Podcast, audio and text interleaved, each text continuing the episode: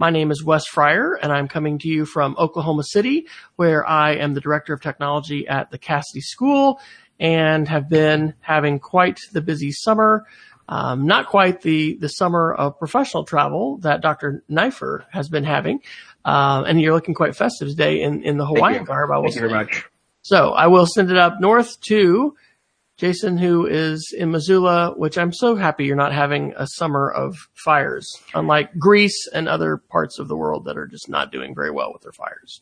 Yes, thank you. It, the weather has been much better here, and uh, we're always a little cautious up until you know the first or second week of, of September, um, where things start to die down a little bit. But there's been a couple of strikes that went out pretty quickly, and a little bit of haze a day or two. But we've been pretty lucky. Um, I am Jason Neiffer. I'm the Assistant Director and Curriculum Director of the Montana Digital Academy, the state virtual school located on the University of Montana campus in fabulous Missoula, Montana. And this here is the EdTech Situation Room. It's episode 101. Um, it is, I think you may have said this already, but I'm going to say it again, July 25th, 2018. And we did take last week off. Um, Wes had a prior obligation, and I was in Orlando last week at fabulous Blackboard World, where a little brag, where my organization won the Blackboard Catalyst Award for Teaching and Learning, uh, based on some designs we've been working on in the last couple of years.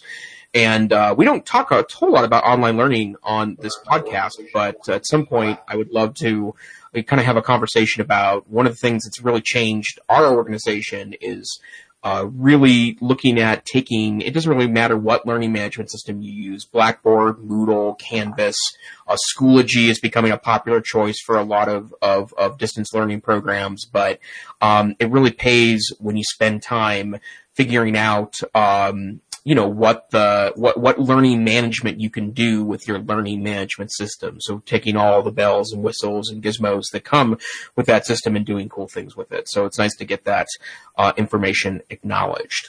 So there's been a lot going on uh, the last couple of weeks, and um, and part of it, part of because so much goes on with this stuff. Uh, part of it is is it's hard to know if we've talked about some of these pieces or not, or maybe alluded to them in the past. But Wes, where would you like to start this evening? Oh my goodness. Um, well, let's see. Um, gosh, I should have picked this up. Well, let's let's start with with kind of a um, an outlier article that I think I've been holding on to for a little while. This is um, Rushkoff, um, who Douglas Rushkoff, who wrote um, a great book, uh, "Program or Be Programmed," and is definitely far left of center on the political spectrum. Um, but he posted to his Medium channel a very interesting article called Survival of the Richest. The wealthy are plotting to leave us behind. And, um, it's, it's pretty dystopian, um, in terms of he got hired by this really wealthy bunch of, uh, of, of, I guess, billionaires and investors, uh, to talk to him about, you know, AI and the future and employment and, you know, what they need to do to prepare for uh, the future when when the the have-nots you know far outnumber the haves, and it's just a a real uh, ugly scenario in terms of of the the, the way that automation uh, what what it's done to employment and um, you know to society. So um, yeah, I, am not going to say that that I definitely buy all of that. Um, but uh, ha- have your views changed at all, Jason, in terms of your your dystop- perspectives on on technology and our trajectory. I mean, I, have tended to be very positive, and uh, I think we'll talk a little bit. I'll mention, I'll get into the show notes, a great, great video lecture that I watched, um, um, this last, uh, this last week, um, by, uh, well, I'll, I'll, pull it up. Um, we'll recognize the name, but anyway, it's just talking about the ways in which, uh, well, I guess this is the, the tweeted, or this is the pinned tweet on my, um, on my uh, profile right now. So this is Zephoria on Twitter, um, who is Dana Boyd, very noted ac- academic and as uh, established and credentialed as you can can possibly be uh, in the world of academia, as far as her master's at Harvard and her PhD at Berkeley. Uh, and and uh, I, I titled my post uh, that I wrote about this, "Understanding the Weaponization of News Media." But um, I don't know. It's just are you as optimistic as you were 10 years ago about technology? I'll just ask it that way. Well, uh, you know, and it, it, touches on a topic we, we, we go back to quite frequently, right? Like, you know, obviously Wes and I are both very big technology advocates and we feel the power of technology ourselves and we've seen what technology can do in the hands of students and teachers. So that brings a very positive notion to it. But I mean, it's pretty hard in 2018 not to feel like we may be headed down a road that if we're not extremely cautious about could turn into some sort of dystopian future. And, um, you know, and, and I, you know, I, I, I, I we're not a politics podcast, but obviously the 2016 election did spark some concerns related to the news media and, and broadly social media as it impacts elections. And in fact, one of the stories uh, uh, that I'm going to point to today is the, the one that kind of bounced around uh, the kind of nerdy media of the last two weeks is the notion that um, apparently, a number of voting machines made by a major manufacturer shipped to states ended up having a, a very easily accessible backdoor um, and a network protocol that allowed it to be easily opened up to interference by uh, outside actors. And of course, everyone you know, thinks of Russian hackers at this point as outside actors of the election. But I think if we don't have these conversations, we're inevitable to face the worst possible future in regards to these particular te- technological advances. And you know, we've talked a lot in the past, and and I could see where someone might perceive that, you know, when we talk about things like universal basic income or the changes in labor or the challenge of robotics, you know, as be maybe not applicable to the core of our topic, which is educational technology, but all these things matter together right? Like there is a bigger picture here than just using technology to empower students in the classroom we owe it to ourselves and to our students uh, to spend some time thinking about if technology is the right tool for the job, if for no other reason that introducing a technology that could down the road turn into something dangerous or dystopian um, or, or even apocalyptic. And, and I realize those terms are dramatic in, in, in their interpretation. Um, that's that I think it's a real thing, right? And we have to be extremely cautious about that.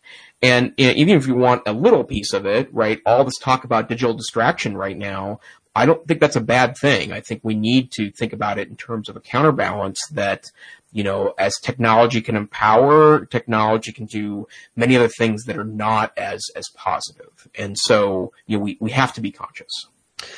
I will. I'm I'm really thinking about this for digital citizenship. Uh, one of the things uh, week after next I'm looking forward to uh, is a video conference with Susan Bearden. Uh, one of our book reads for our, our school this summer has been Susan's book on digital citizenship, a community approach. It's a very short book, very fast read, um, but you know, thinking about the degree to which the, the things that Dana Boyd, and I may even break down this video because I, I think it's interesting. You're, won't forecast your geek of the week, but your geek of the week is, is a website that really does break a lot of news today. And it's also influential in terms of, of the ways in which folks can go down rabbit holes. And, um, she talks about 4chan and the ways that Twitter uh, has been weaponized by extremist groups, as she'll say, in some cases for the lols, the LOLs.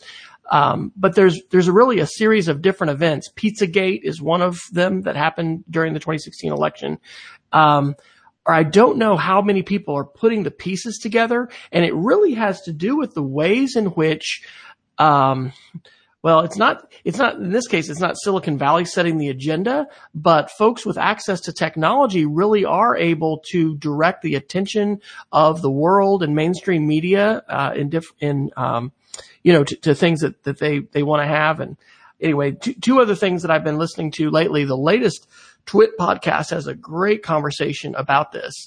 And I, I, you know, how shocking is it to, I guess they they call it, you know, the, the old capital. You know, it's it's old media, uh, but it's old industrialists in terms of the the Trump presidency and the ways in which Twitter is being leveraged and the ways in which you know Facebook as well. I mean, these media platforms um, have become visibly more influential than they ever have before. And so I think it's important for us to not only understand, for instance, what has transcribed in the 2016 election, Um, but you know, this evolution you've talked about, I think the correction that we're seeing now, uh, multiple times on the show. And I totally agree with that because we're having this perception that, that companies and social media have been able to develop unregulated for so long and that relatively white male homogeneous, you know, groups, not, not completely, but generally of, of individuals, um, have developed technologies perhaps without an eye to the ethics and to the implications, you know, the impacts on society, the impacts on democracy. So one other link that I dropped in after your motherboard article that you mentioned about the voting machines, because this, this brings us to the midterm elections in 2018. It brings us right. to democracy. It brings us to a lot of really important societal things.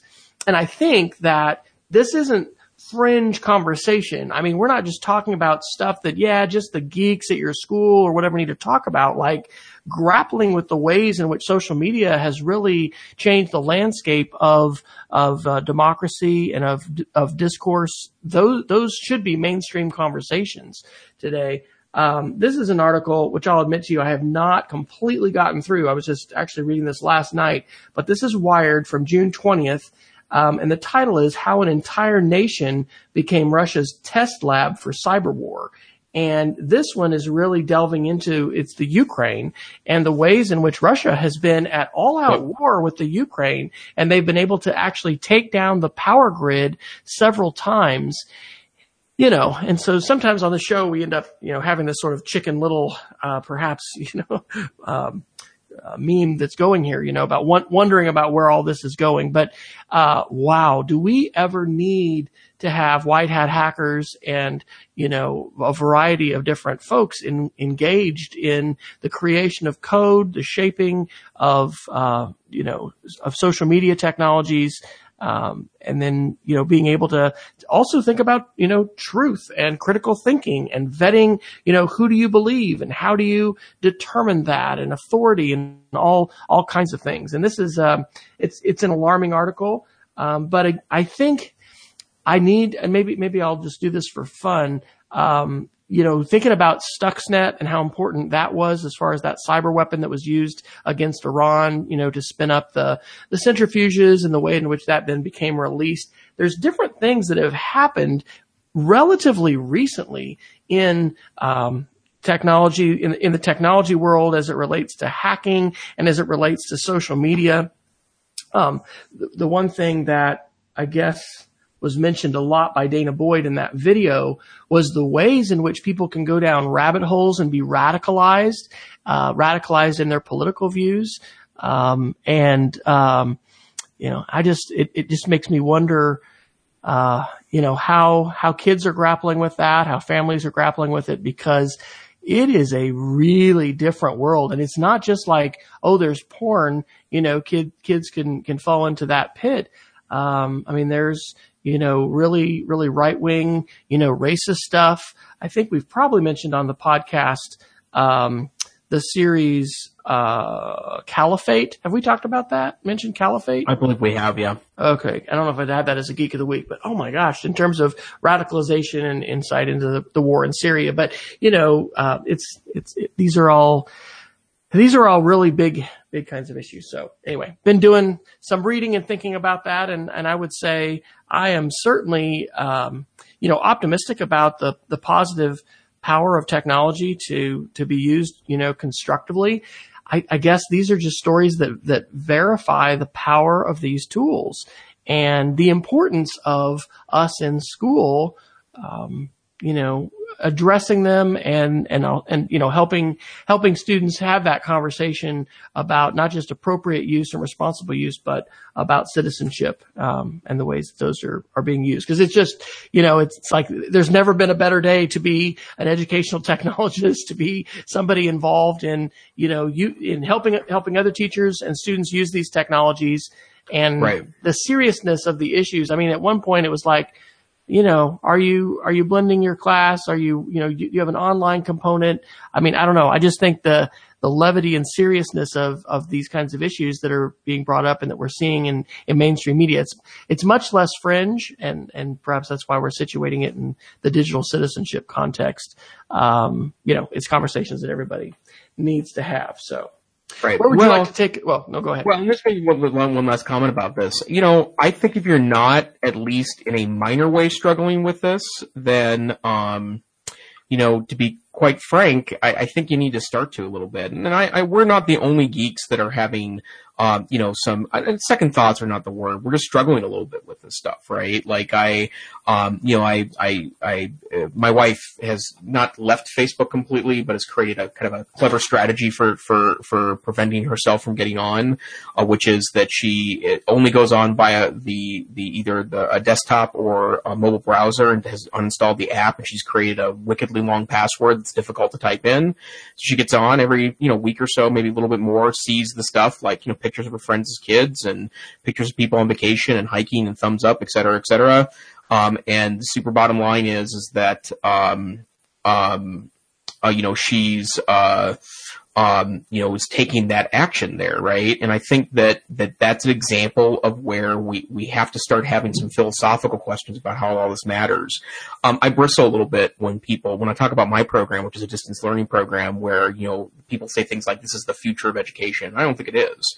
I think the future of education is um, I think it's it's maybe more personalized, it's more direct one to one, and technology will almost certainly be a part of it. But I don't want kids sitting in their home taking online courses as the only option. I think it's one of many great options that are available, but I don't think it's going to replace a classroom or replace a school or replace a district or replace schooling in general. I think it's one of many interesting options that could best serve the needs of individual students. And so, um, you know, I am very uh, interested in thinking about, you know, how the future goes and, and, and how those pieces work. Um, but, you know, it's really important that we have these philosophical conversations because it's a big piece of, of, of what we do and, and, and, and, and how we get along in, in these vast processes. So.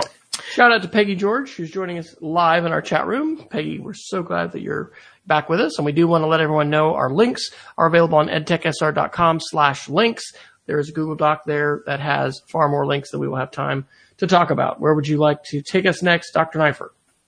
Uh, let's well, let's do some of the geeky stuff because I, I think that might get us back uh, to to talking about things that are not depressing. The news, yeah. um, well, so uh, first let's talk about some Apple stuff. So I know there's a uh, there's an article about iOS that, that you put in, uh, Wes. I want to talk, you know, like maybe this week in in in, in Apple hand wringing, but um, so a couple of weeks ago, and I'm not sure if we talked about this or not, Apple announced a big hardware refresh in its MacBook Pro line, and suddenly all these new, very advanced processors and fast um, uh, RAM is available in that line. And, um, you know, I, I, think one of the things Apple is struggling with right now is um, obviously, they're knocking consumer devices out of the park, right? Because iPads and iPhones are a dominant force in, in particularly the United States market, but also in a worldwide market. But it seems like their traditional products, which will include desktop and laptop computers, um, aren't getting the attention that I think some of the super Apple fans think they deserve. And so, interestingly enough, one of the MacBook uh, Pros that was released had an i9 chip in it. And for those of you that um, don't keep up with Intel's uh, nomenclature for chips. I3, i5, i7 have been the levels of chips available for the last nine or so years, and the i7 was its fastest chip. Generally for power users, i5 was kind of the average chip, the middle ground chip, and then i3 were generally consumer level devices.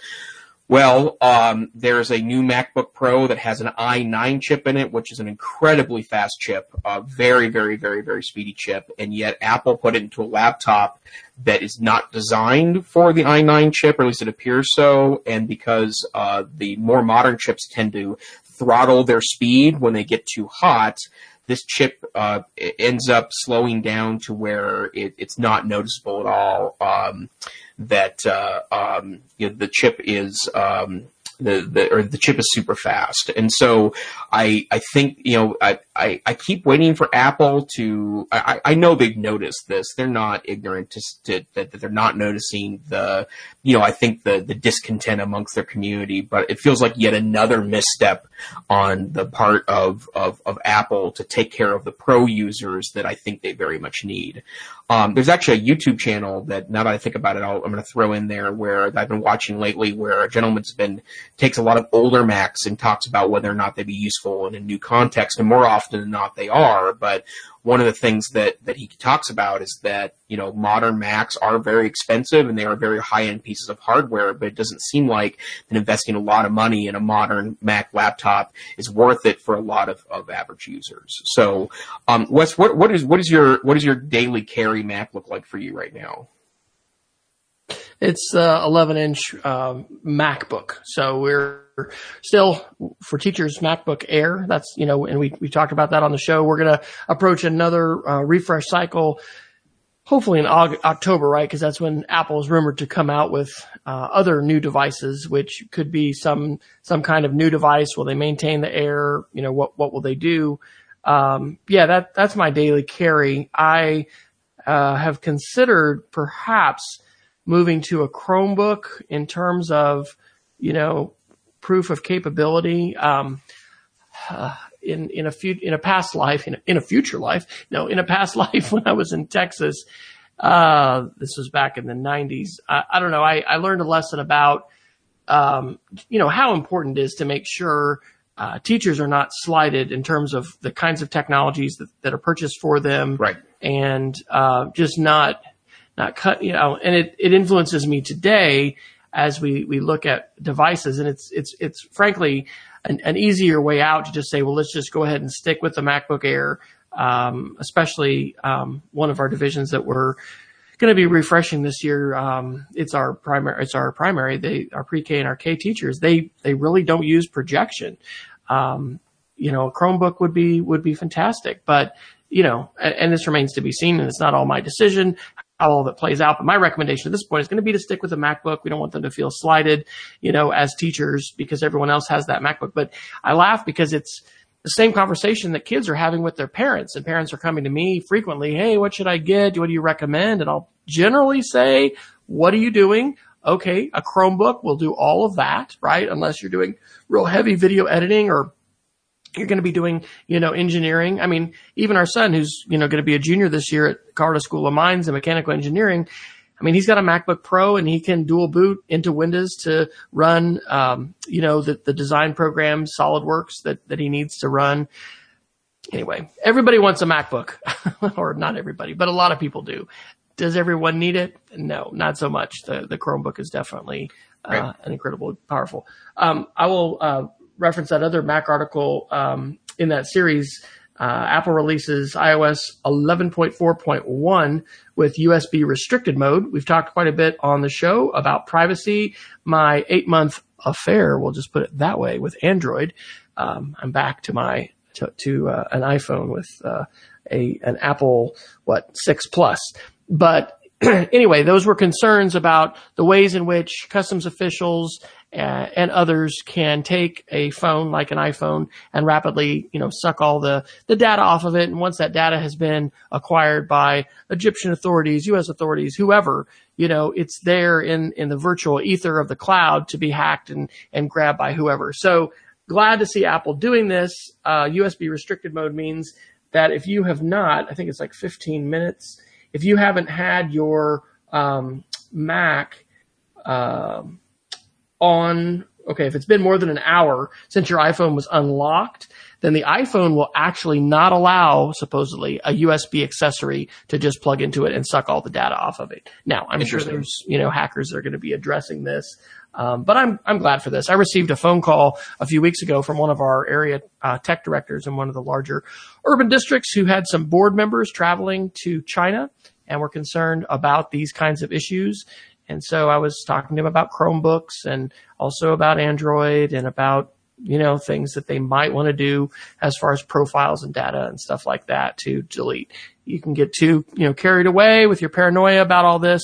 Um, but at the same time, you know, these things are happening at the border in terms of stuff being seized. So, um, I'm excited to see what Apple is going to come out with in October. Um, the rumor sites I've been reading seem to indicate a fairly significant um, update, you know, for for their their laptop line. Of course, what I'm really holding out for is that rumored hinge. It's not a, actually rumored. I mean, they they have a patent on right. a, a, hinge that that looks a lot like the Microsoft Surface Book, and so you know, if Apple could pull off some kind of touch laptop um, that is is either an iPad hybrid or integrates touch then that would be pretty interesting. On Saturday, I was able to do a short workshop on literacy apps for the Chromebook for a wonderful local group called WizKids, and they're a tutoring group um, predominantly in our lower socioeconomic schools. A donor had purchased 200 new Samsung Chromebooks, which are the flip over, uh, I guess yoga. I don't know if that if that is the yoga model, but it's the USB-C only model. And so anyway, I was um, playing with those and showing folks, you know, different literacy apps to use. And that, that definitely feels like a laptop of the future, right? I mean, no standard USB port, USB-C only, uh, for charging and for peripherals. Um, but being able to flip over and yeah, go, go to town, touching your screen. I can touch the screen all I want, but it's right. a laptop. So.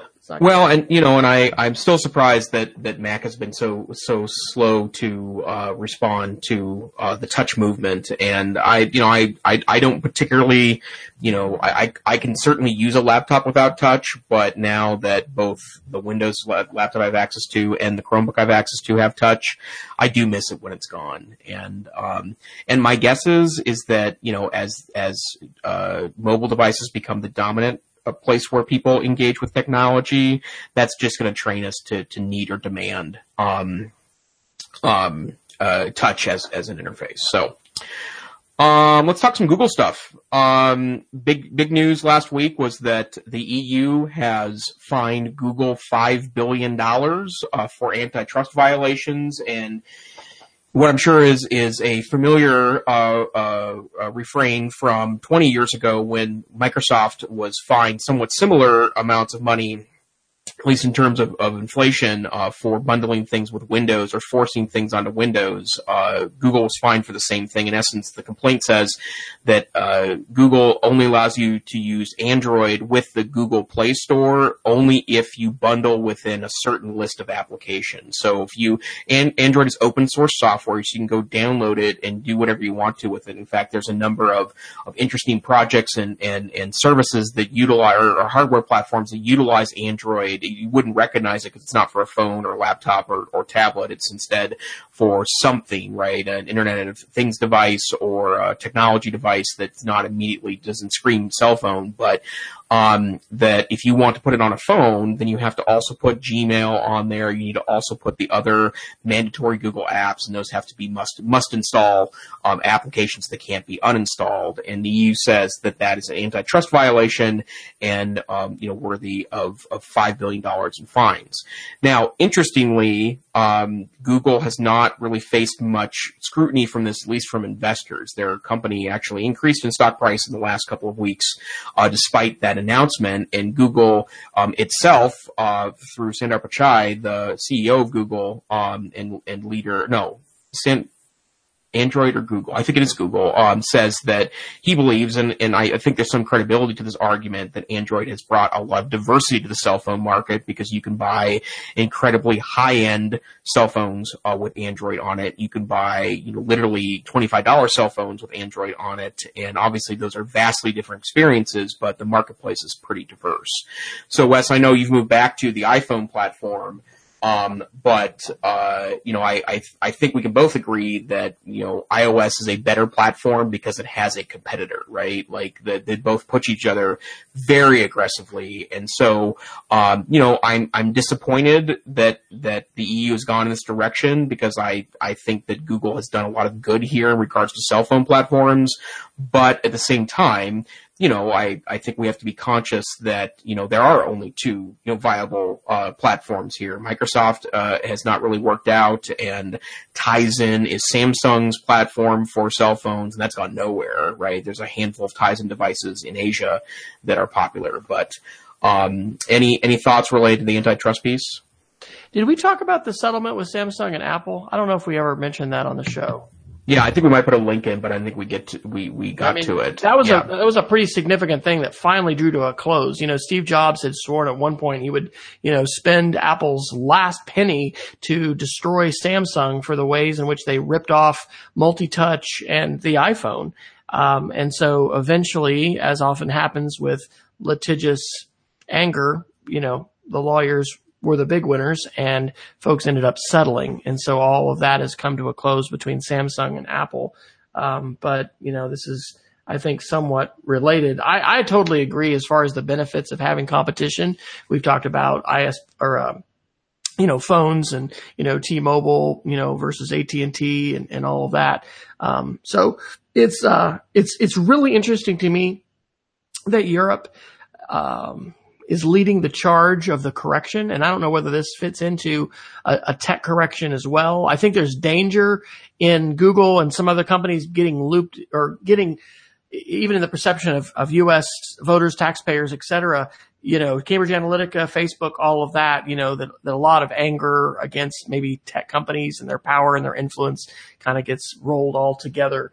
Um, so anyway, the EU is definitely being uh, more aggressive at this point with financial penalties, and then also with the GDPR, the general, um, general what general regulation of on privacy. I'm, I'm, not getting that exactly right, but anyway, the the privacy legislation in Europe and the ways in which um, you know that, that we'll we'll see how that is enforced.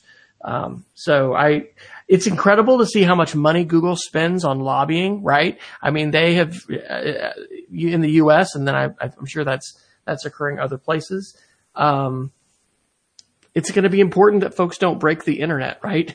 You know, G- G- GDPR and some of these other things that are right. saying, "Hey, you've got to have all the data here, you know, in our country." Or right. I think it's more saying you've got to you've got to document exactly where, but maybe you have to give options you know, for people to, to delete. But I mean, the internet's built on this idea of, of, uh, of free and open sharing. And so anyway, there's all kinds of unexpected conversations and consequences to what has been unleashed with respect to the internet. So right. I hope that amidst all of this, we're going to maintain maintain competition and consumer choice, and and we're also going to continue to be advocates for sharing and the positive right. and constructive uses of all these technologies because they are incredible. Even though, unfortunately, we sometimes have our attention, and even on this show, perhaps on some of those more negative uses.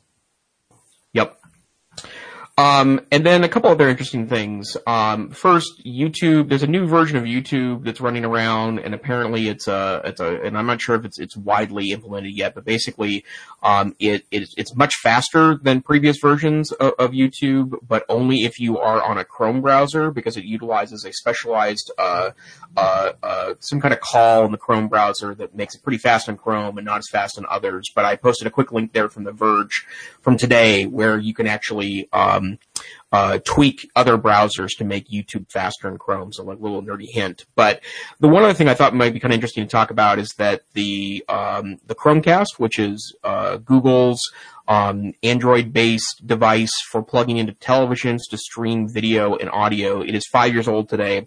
And the reason why um, it, it caught my attention, other than I'm I am a pretty prolific Chromecast user, is that there was a lot of discussion amongst the kind of technology discussion boards and and and, and blogs about how although Chromecast is, is a very popular platform, that it seems to be fairly stagnant um, in in development. There's just been two editions of it hardware wise, and, and not much more update than that. And that a lot of people still find it to be somewhat difficult to use, even though it is uh, uh, in many ways a vastly superior product over Bluetooth, including the ability to send video first, and then secondarily it uh, really decreases the battery use of your mobile device when you're uh, casting something is, is the nomenclature for that uh, term to a television or uh, um, um, or a, a, music device. So, uh, Wes, are you still a Chromecast guy in your home, or are you still using Apple TVs? Where are you at right now with that?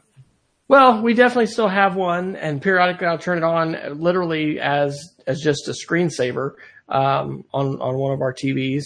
Um, we're primarily Apple TV, so that is where we're we're consuming our media. I still haven't seen Chromecast come to the enterprise in terms of enterprise management at school.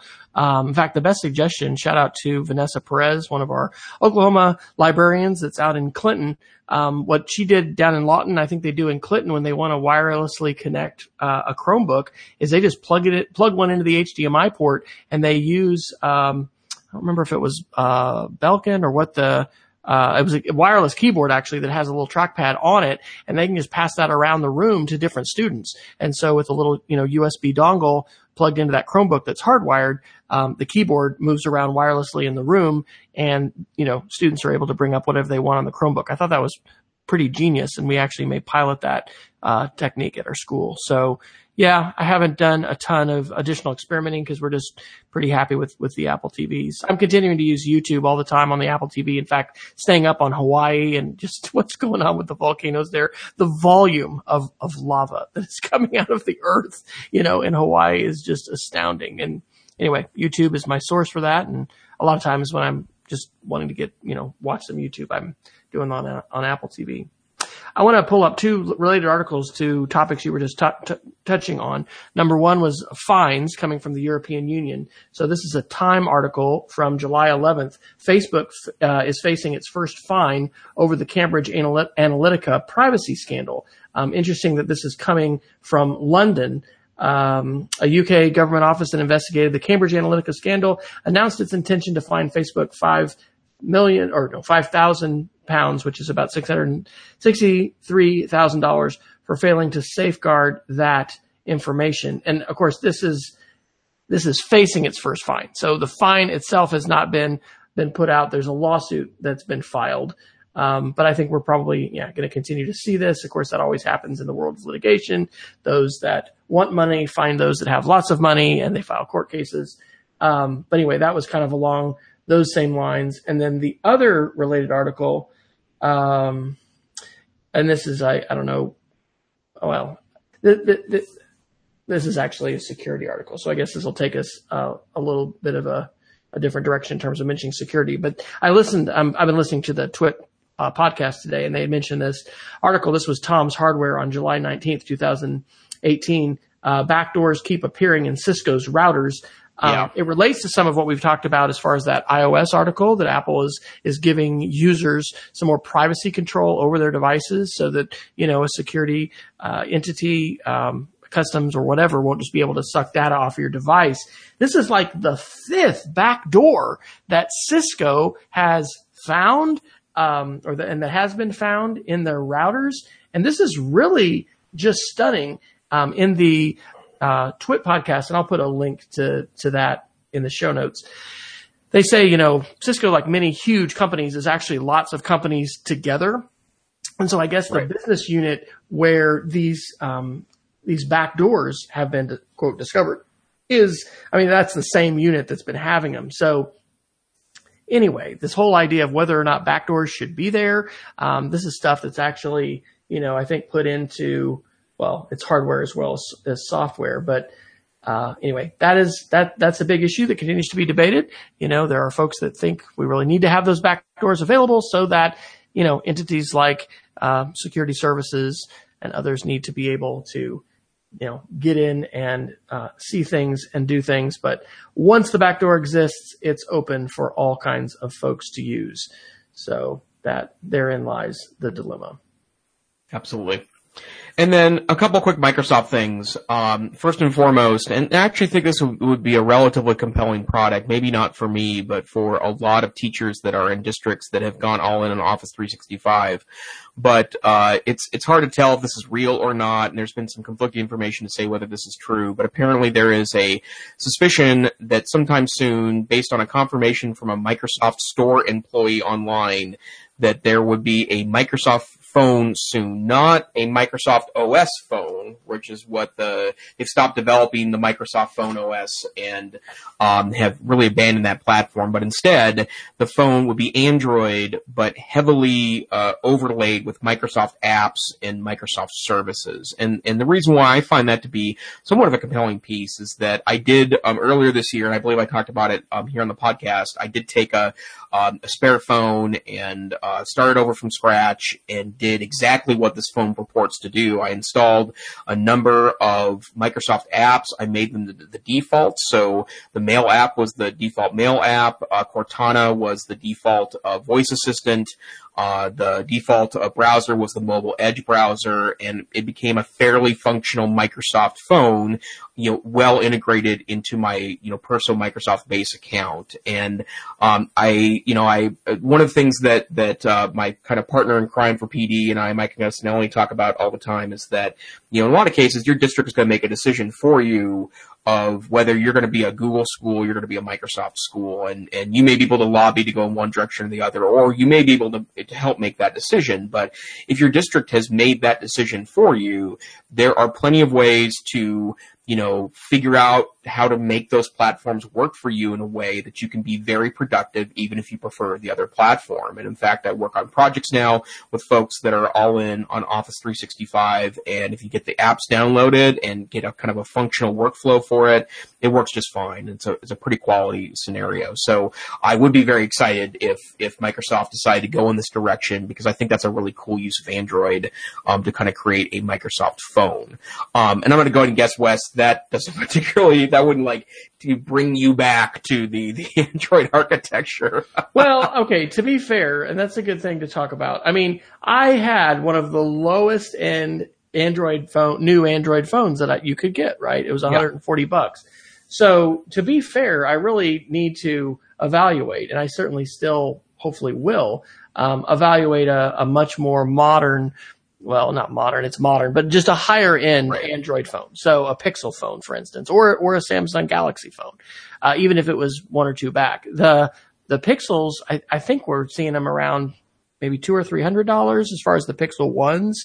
Right. Uh, and I had wondered about that. Um, so I definitely have made this shift to, I'm not, I don't need to spend, you know, a thousand dollars or whatever, you know, the top the top dollar is on on the top phone. I mean, it's right. just yeah that that's really um, chasing vanity more than it's chasing function uh, in terms of what you need. Um, right. But it, you know, and so that's good news. So hey, when 5G comes here and kids are able to download, you know, multi gigabit right. or gigabyte, you know, DVD size files in in uh, you know five to ten seconds or, or somewhere in that ballpark, you know that that's really going to be crazy because we're we we have reached a I don't know inflection point. We're reaching the inflection point, the tipping point. I mean, when you look at what's happening with, um, oh gosh, I'm, my my brain is is being uh, slowly. I'm, I'm just getting older. What's the game that everyone's playing now? That's you know taking the world by storm.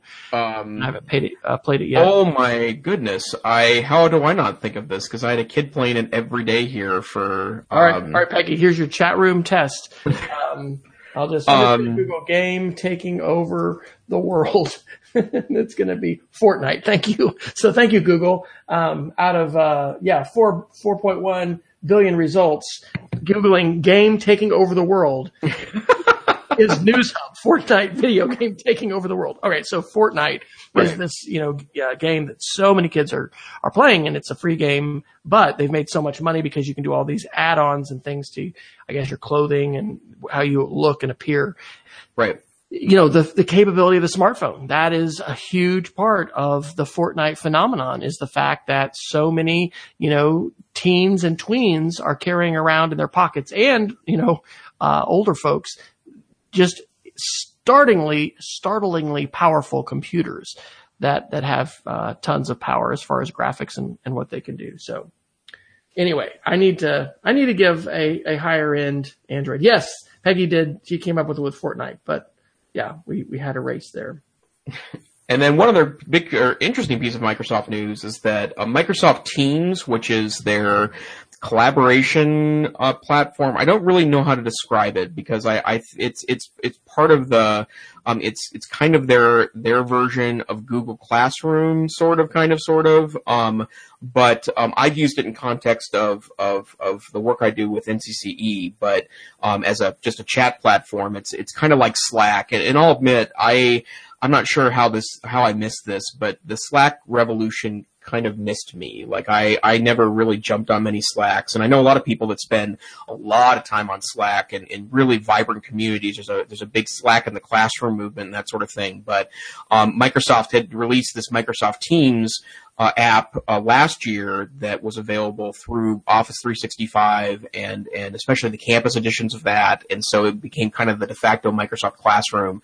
But there's now a free version of that software, and the idea here is it's going to try to go head to head with Slack, but it has all the integrations into the Microsoft tools. And so if you are looking for a collaborative piece of software, and again, when I do work with, uh, there's two or three teams that I, I am on a Microsoft team account on that I've worked on with projects, and it, it's pretty solid.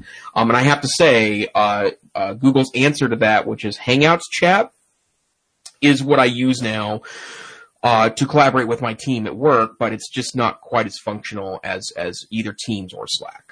And Microsoft, or uh, sorry, Google remains somewhat fractured today with regard to messaging, and Very we're probably so. going to see something dropped and something emphasized. Um, I think, um, and I don't use Skype nearly as much. Peggy and I and others were were on Skype all the time with K12 Online for a decade. Um, I've heard and read folks say that they really don't think Microsoft has been paying much attention to the regular, you know, consumer base. They've really gone for enterprise customers. and so Skype isn't what it used to be for individuals. Um, you know, Google is, is fractured with a couple different messaging platforms. In addition to Google Hangouts, you'll have to help me, Jason. What what are the other Android messaging? There's a cross-platform there's one. There's Duo is one Duo, of them. Yeah. Um, and yeah, well, and to be honest, like I'm I'm a big Google Android guy, and I don't use any of those, right? Like I mean, I use Hangouts because that's my work chat and uh, my uh, um, uh, da, da, da, my work uh, video conferencing solution, and obviously we use Hangouts to record this podcast. Uh, you know, I, one of the biggest mistakes Google's made was when they when they when they originally released Hangouts as just a, a, a, interacti- a video interactivity platform, making that like a necessary a necessary Google Plus part when it was quite obvious almost immediately that Google Plus was not going to take off as a social network.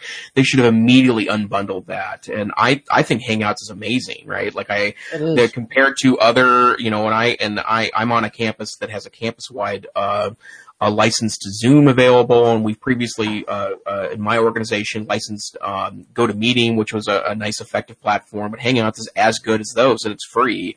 But I think they've lost a lot of opportunity to, to basically dominate the video chat market by making that a Google Plus only for its first couple of years. And, and I'll share before a quick Microsoft Store story. A shout out uh, to Cheryl Oakes and the Webheads and Alice Barr.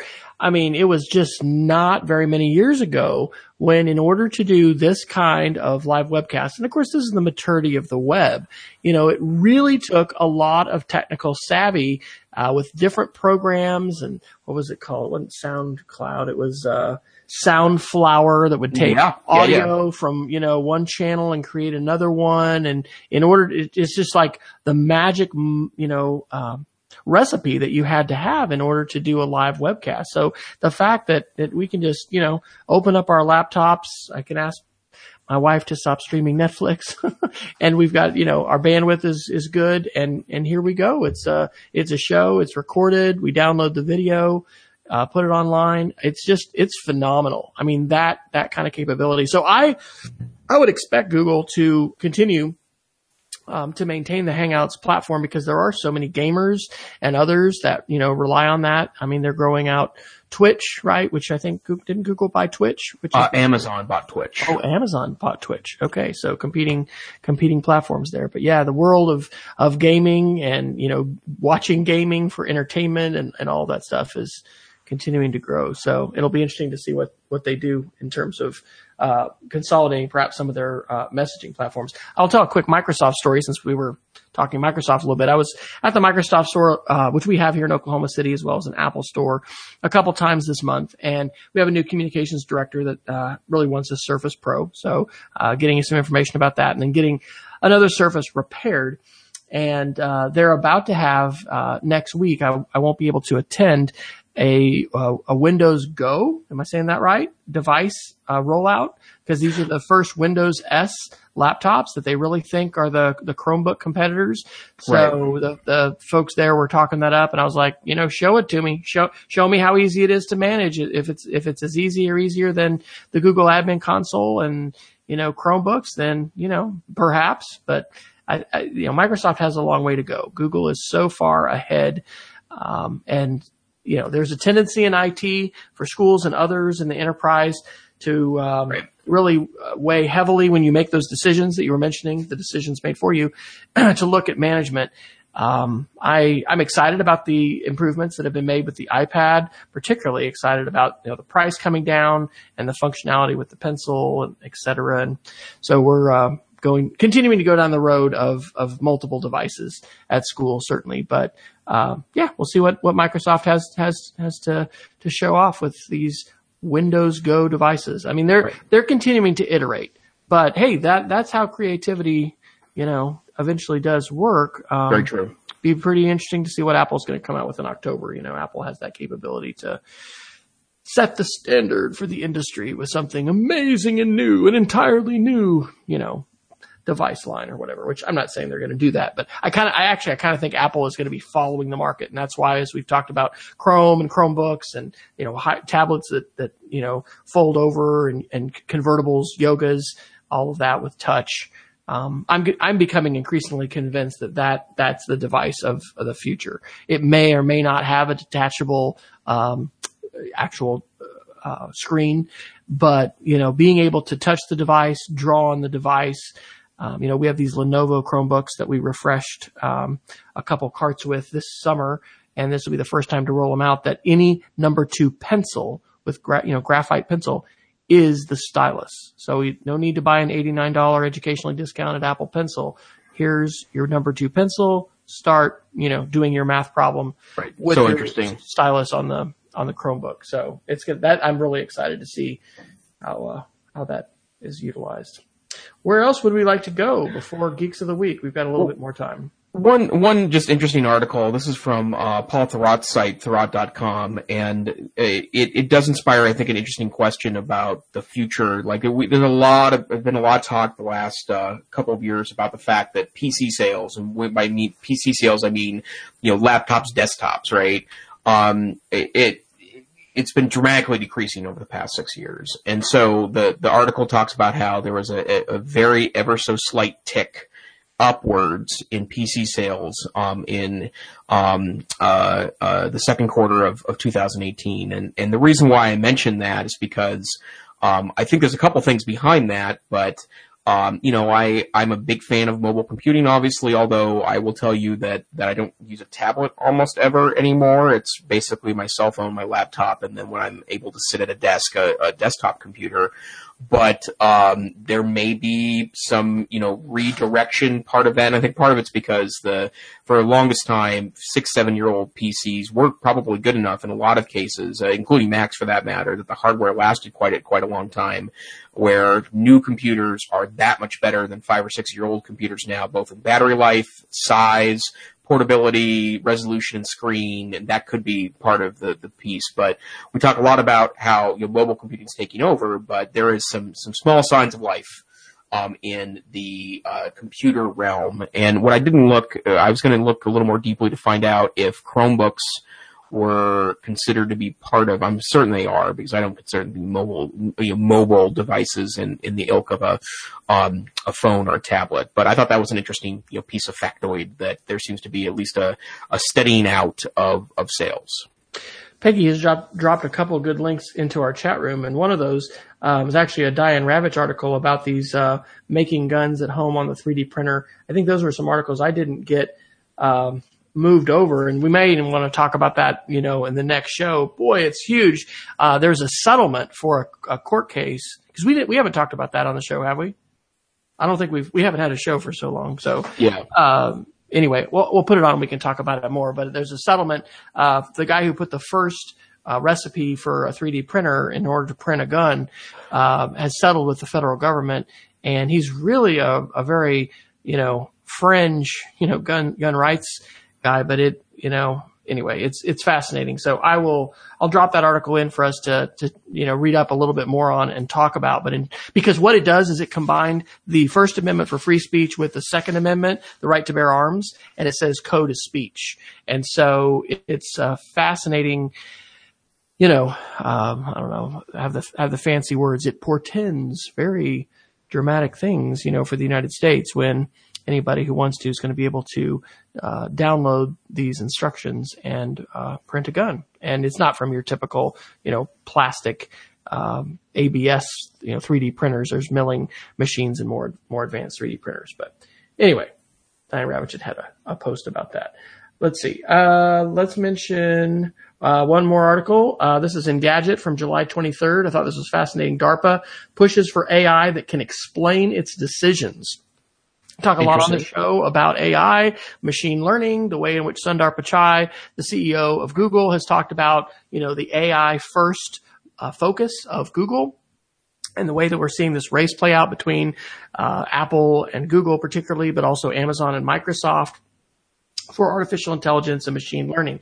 And so one of the, the challenges with machine learning is that you um, could end up with a, an algorithm that is created essentially inside a black box where you've put inputs in and you've trained this device um, to you know be able to have a particular outcome but you don't really understand how it's working and what it's doing uh, because the code that it writes, which is which is what machine learning is able to do, you know, isn't um, certainly commented and explained in in a in a human, um, you know, in a way that's going to you know, take the programmer in mind and say, hey, the next person who opens this code and views it, you know, they can view my commented code and be able to see how this is structured and understand it. It could be very unintelligible. And so DARPA um, has some projects, DARPA being the Defense Advanced Research Agency of the U.S. Department of Defense, um, is putting out some projects on really kind of a shorter uh, turnaround than they, they sometimes do for their other projects.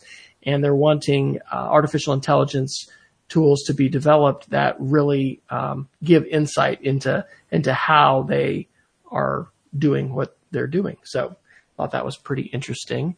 And again, I've, we've had some some books recommended in the past, you know, for Geeks of the Week about about DARPA and, and things like that. It's consider that we as consumers are about 10 to 20 years behind where the Department of Defense and DARPA is today with their technology. So if they were able to talk on the record unclassified, then I'm sure it would be and even more Ian Jukes. Can you believe it? It's so amazing. Look what's happening to the world type of experience. So, wow, 116 degrees in Phoenix today. How, what was the temperature today in Missoula, Jason? Uh, 94, I think, although it was uh, a nice, uh, nice dry hot. So, yeah, it's been low low 90s here as well. Well, we are at the top of the hour. It is time for the Geek of the Week. I'm going to actually share Peggy George's Geek of the Week first, since she's dropped into the chat room. This is a screencasting tool. Um, by the way, if you don't follow Peggy George, P George on Twitter, you need to follow her because she is very connected with all kinds of online professional development happening and also amazing tools like this. So this is Loom. The website is useloom.com and it says send a video, not a thousand words. It's a screencasting tool that works in the Chrome browser as a Chrome extension and lets you screencast your full desktop or your current tab. And yes, screencasting. That's a very important digital literacy tool and probably one that all teachers and certainly would benefit students to be able to do as well. So Geek of the Week from Peggy. Jason, what do you have for us this week? Um, I have two. Um, the first one is that uh, I've mentioned this, I think, several episodes back, but I did write a, a brief Medium article about this. Um, if you are a Chromebook user and you either hate your trackpad because it's one of the low-end Chromebooks and it's got a bad trackpad, or you prefer an external one, um, I have discovered that uh, two things work really well with a Chromebook. The first one is that if you have one of the now uh, somewhat rare um, uh, Logitech uh, uh, Windows-based uh, uh, trackpads. They are little US micro USB charge trackpads. Um, it's it's called a T650. That works great with a Chromebook, and the gestures, uh, Chrome gestures work on that. Those unfortunately are $300 plus new now because they're, they're pretty rare and a lot of Windows aficionados like them. But I've also discovered that the first generation of the Apple Mac, uh, or I'm sorry, the Apple Magic Pad, which was the uh, pad released, I think is eight or nine years ago now. They're pretty cheap uh, if you buy them used on eBay. And it turns out in my organization we had three or four of them sitting around in a box. Um, but it's become my go-to carry with a Chromebook because the gestures, Chrome gestures work really well on it. So if you like a big trackpad, um, and or you're disappointed you've got a low-end Chromebook, or if you just like an external one, that works really well. Um, so uh, the uh, Magic Pad works great. And then the other thing I want to mention, um, I'm st- part of my technology correction in my head is is thinking about obviously there's a lot of, of, of, bad actors in the world in regards to these new powerful networks and yada yada yada. But I think one of the ways we're going to seize back technology to the productive side of the world is by realizing and, and promoting when those technologies are used for good. And so Reddit is a great example of this. Reddit is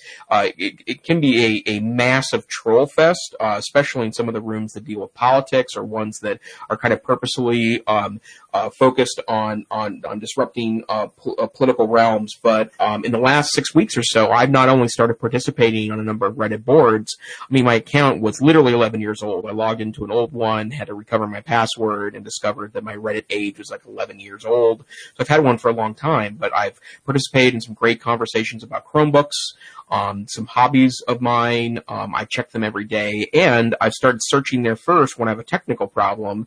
And uh, four out of five times in the last week, when I've utilized it as a you know kind of a resource, there had been a discussion that either directed me in the right direction or answered my question. And so oh. I think one of the ways we're gonna we're gonna seize back these technologies from those that have sought to use them for no good is by using them for good. And so uh, you know uh, it's also a shockingly amazing uh, trove of animal uh, pictures and videos. So if you like a good cat cat photo, uh, Reddit is is your site. I'll comment on your Apple Magic Pad. That is my favorite trackpad because it's battery operated. The yes. new ones, um, you know, you have to charge, and I don't know. There's there's a lot of benefits to being able to throw a couple double A batteries in. So that's a wonderful device if you can still scrounge one up on eBay or in somewhere in your organization. Um, my geeks of the week, really quick, are a website. I'm kind of surprised that we haven't used this before. DocHub. Uh, shout out to Eric Sappington, who is our new middle division makerspace teacher and computer teacher. He's the one who, who shared it with me. Uh, DocHub is what I use to annotate and sign PDFs. So it's entirely web based, working on your Chromebook or you know whatever kind of uh, of device you're using. Can log right in with Google. Um, you get so many free signatures per month, and then if you want more, you can pay more. I don't end up signing that many PDFs.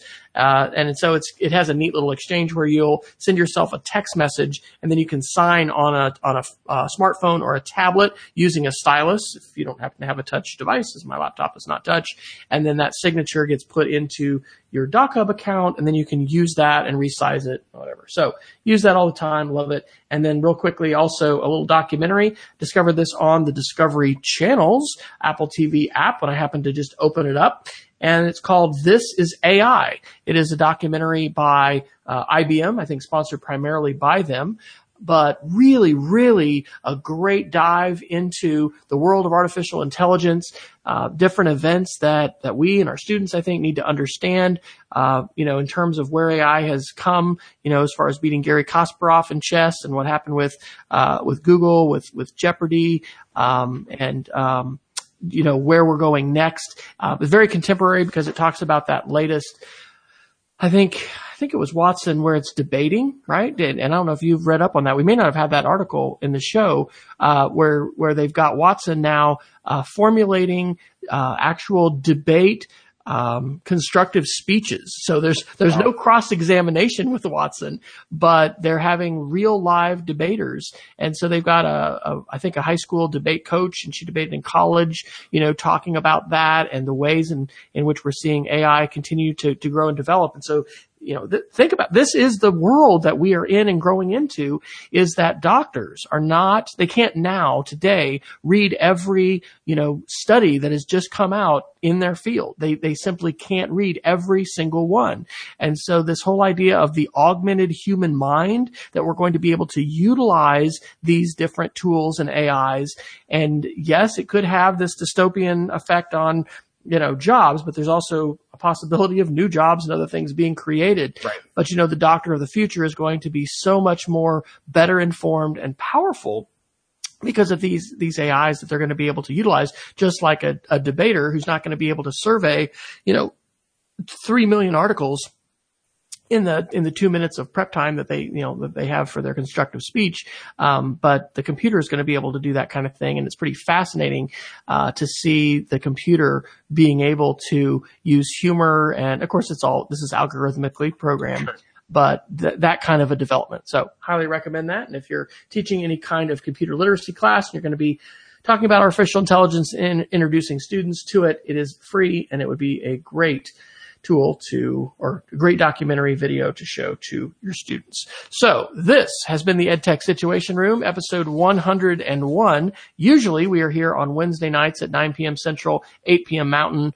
Um, and we are thankful again for Peggy George to be able to join us live. Jason, where can people find you as they would like to continue to learn with you throughout the week? I am on Twitter at TechSavvyTeach, and I blog for the Northwest Council for Career Education Tech Savvy Teacher blog, blog.ncc.org. And uh, for those of you that are interested, next Tuesday, uh, no, I'm sorry, next Wednesday, August 1st, 2018, is the deadline for uh, applying to, to present at the NCC conference. Uh, ncc.org, uh, where your application is most welcome. And I am currently working on a couple of different articles. Um, I am almost done with my um, six apps that every teacher should download to their phone article. And I'm also starting to work on staging for an article where I will be during a busy time of, of my work day. I'm going to try to use a cell phone as my only computing device from 8 a.m. to 5 p.m. and see if I can pull that off as a productive user of tech based on some great conversations I've had with parents and some outside folks that have contacted my organization wondering why a student couldn't do something entirely via phone. So I'll look for that and I'm hoping to take some interesting videos about that. What about you, Wes? I am W. Fryer on Twitter and I'm uh, blogging at speedofcreativity.org, although I see for some reason my domain is not coming up right now, so I will have to check my website. Isn't it fun to manage WordPress websites in today's hostile uh, computing environment? Uh, I've also been this summer working with my wife to do some Make Media camps, and so we have published our curriculum and what we've been doing with these one-day camps on MakeMedia.com, and are going to be doing some of those in the fall as well. So we want to thank you for tuning in. Please follow us on Twitter at EdTechSR. And let us know if you're listening to the show. Jason and I would love to hear from you. Hey, good. My website actually did come up, so it hasn't been zapped off the, the internet by Russian hackers.